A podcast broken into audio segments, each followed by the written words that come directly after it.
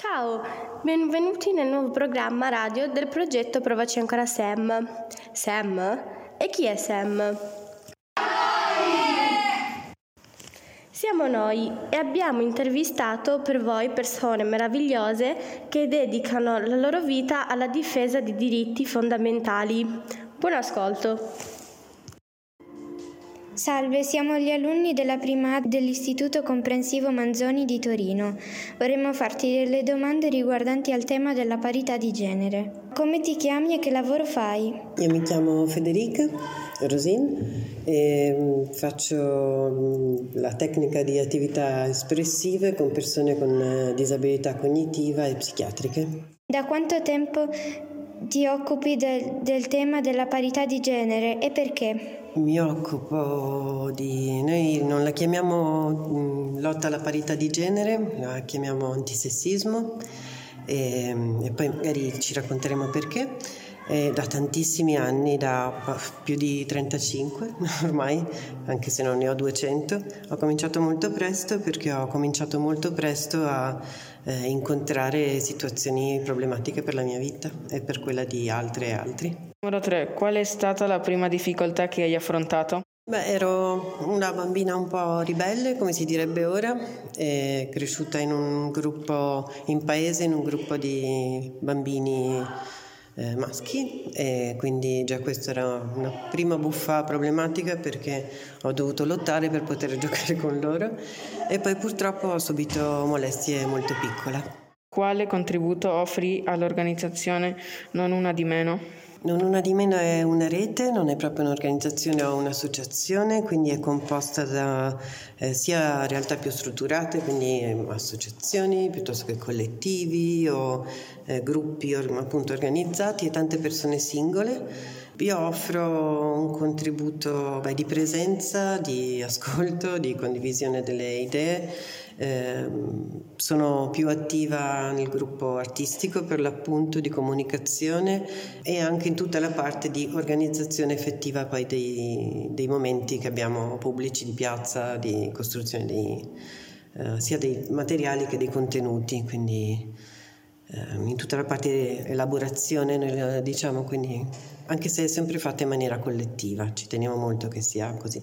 Nulla di meno infatti nasce eh, non in Italia, non a Torino, ma in Argentina, eh, lì si chiama Ni Una Menos appunto, e nasce a seguito dell'ennesimo femminicidio, quindi eh, l'uccisione di una donna, una ragazza in quel caso, uccisa in maniera brutale, terrificante, allora eh, moltissime donne hanno deciso di, di, di, manifestare per giorni e giorni e giorni, anche perché insomma le persone che l'hanno uccisa non, non, volevano, non dovevano neanche essere processate e hanno deciso che non, che non ne potevano più.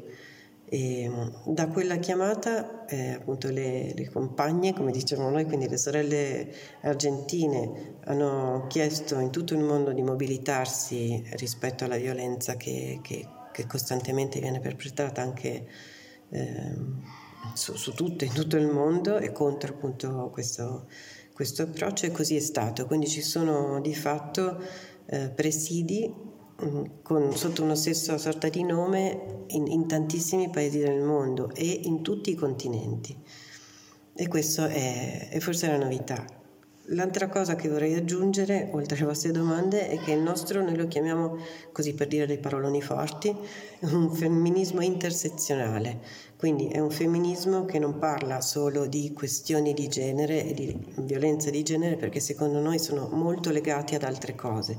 E quindi è un femminismo che parla di eh, anticlassismo, quindi di, di, lotta alla questione eh, dei diritti di, di chi, solo di chi è ricco. Noi pensiamo che sia fondamentale eh, che tutte le persone possano accedere a tutti i servizi e anche di più e che insomma troppa ricchezza in mano a troppe persone non vada tanto bene. Eh, noi parliamo spesso di antifascismo, quindi eh, di nuovo che le persone non possano essere discriminate perché non piacciono a qualcuno rispetto alla loro eh, loro colore o, o, o, se sono persone abili o non lo sono, o insomma tutto quello che si può immaginare rispetto a questo tipo di discriminazione. È un femminismo che parla di, radicalmente di antirazzismo, per gli stessi motivi di cui sopra, insomma, e di ecologia e di mille altre cose di questo genere, perché pensiamo che sia proprio, siano tutte legate insieme queste lotte. La numero 5. Quali azioni fate durante il vostro lavoro? Spoiler, questa risposta sarà lunga.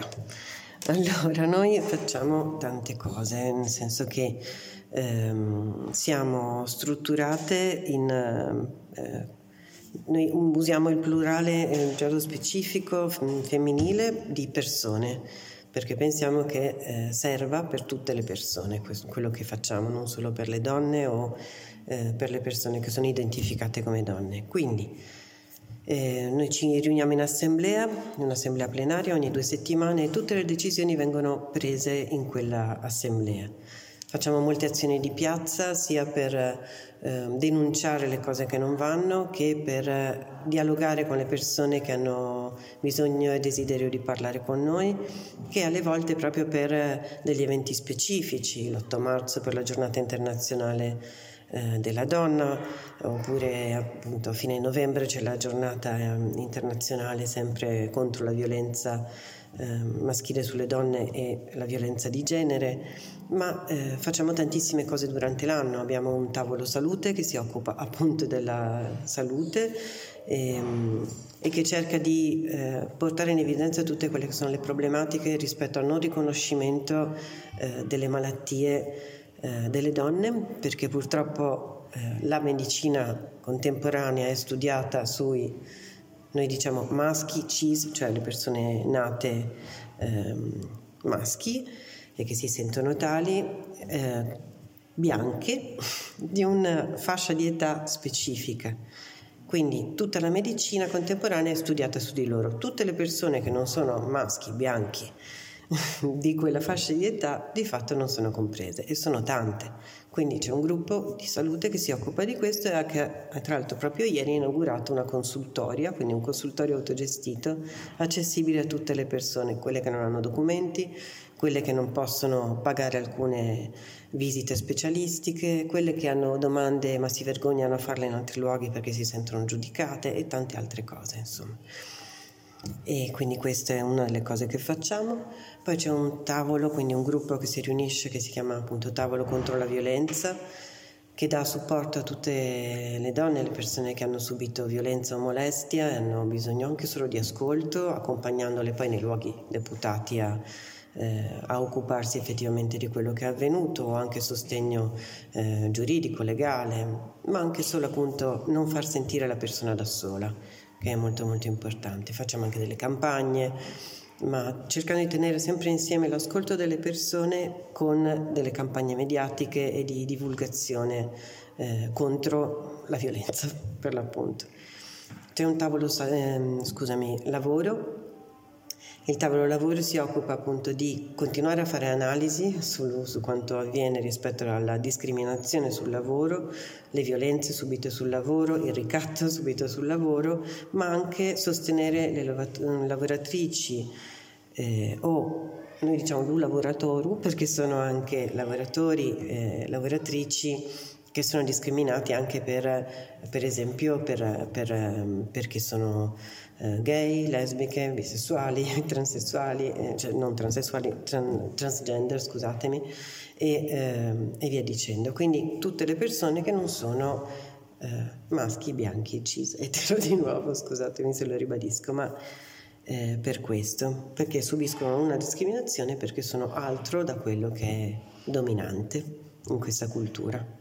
Quindi rispetto a questo eh, facciamo tanti momenti anche di attività culturale, quindi presentazioni di libri, mostre, attività che siano dialoganti, per, anche per crescere sempre anche noi. C'è un gruppo artistico infatti che se ne occupa, che fa quello, ma fa anche molte altre cose per stare insieme attraverso la cultura e l'arte, che è molto attivo anche questo. Lavoriamo appunto molto in, in, dialogo con scuole che ci chiamano per, per, parlare e per fare laboratori effettivamente anche per raccontare come nasce la violenza eh, e, e, come si può riconoscere prima che diventi eh, irrecuperabile, in modo che tutte le persone possano riconoscerla e anche toglierla da dentro di sé.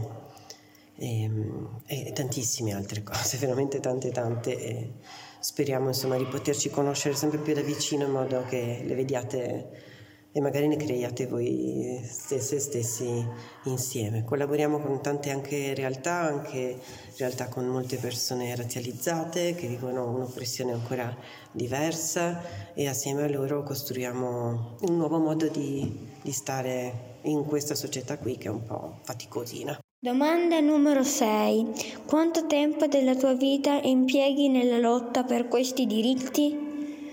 Praticamente tutto il tempo che non eh, passo al mio lavoro, quello retribuito, ehm, e quello che non passo anche con mia figlia, che devo dire, insomma, cerca di essere una bolla di, di altro, anche se anche con lei appunto è, è, facile ricadere in queste tematiche, anche perché anche lei vive sulla sua pelle la discriminazione. Domanda numero 7.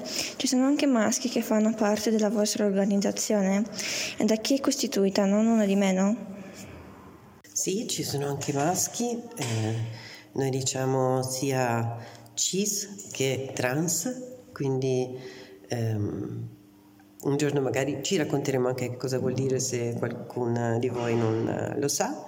E, um, ci sono persone di molti altri generi, perché i generi non sono solo due, e quindi anche di questo se avrete voglia parleremo in altre occasioni, anche perché eh, per noi è molto chiaro che il patriarcato, quindi questa oppressione, non, non fa male solo alle donne, ma fa male a tutte le persone perché tutto quello che ti dice come devi comportarti, chi devi essere, cosa puoi fare e cosa no, eh, come agisce questo sulla tua vita eh, fa, fa, tanto male, fa tanto male a tutti e tutte. Quindi eh, che, che, tutte le persone possano essere semplicemente chi sono e, e avendo la stessa eh, dignità e, e gli stessi diritti e lo stesso trattamento equo. Questo è un po' il nostro desiderio e il motivo per il quale lottiamo, quindi questo è.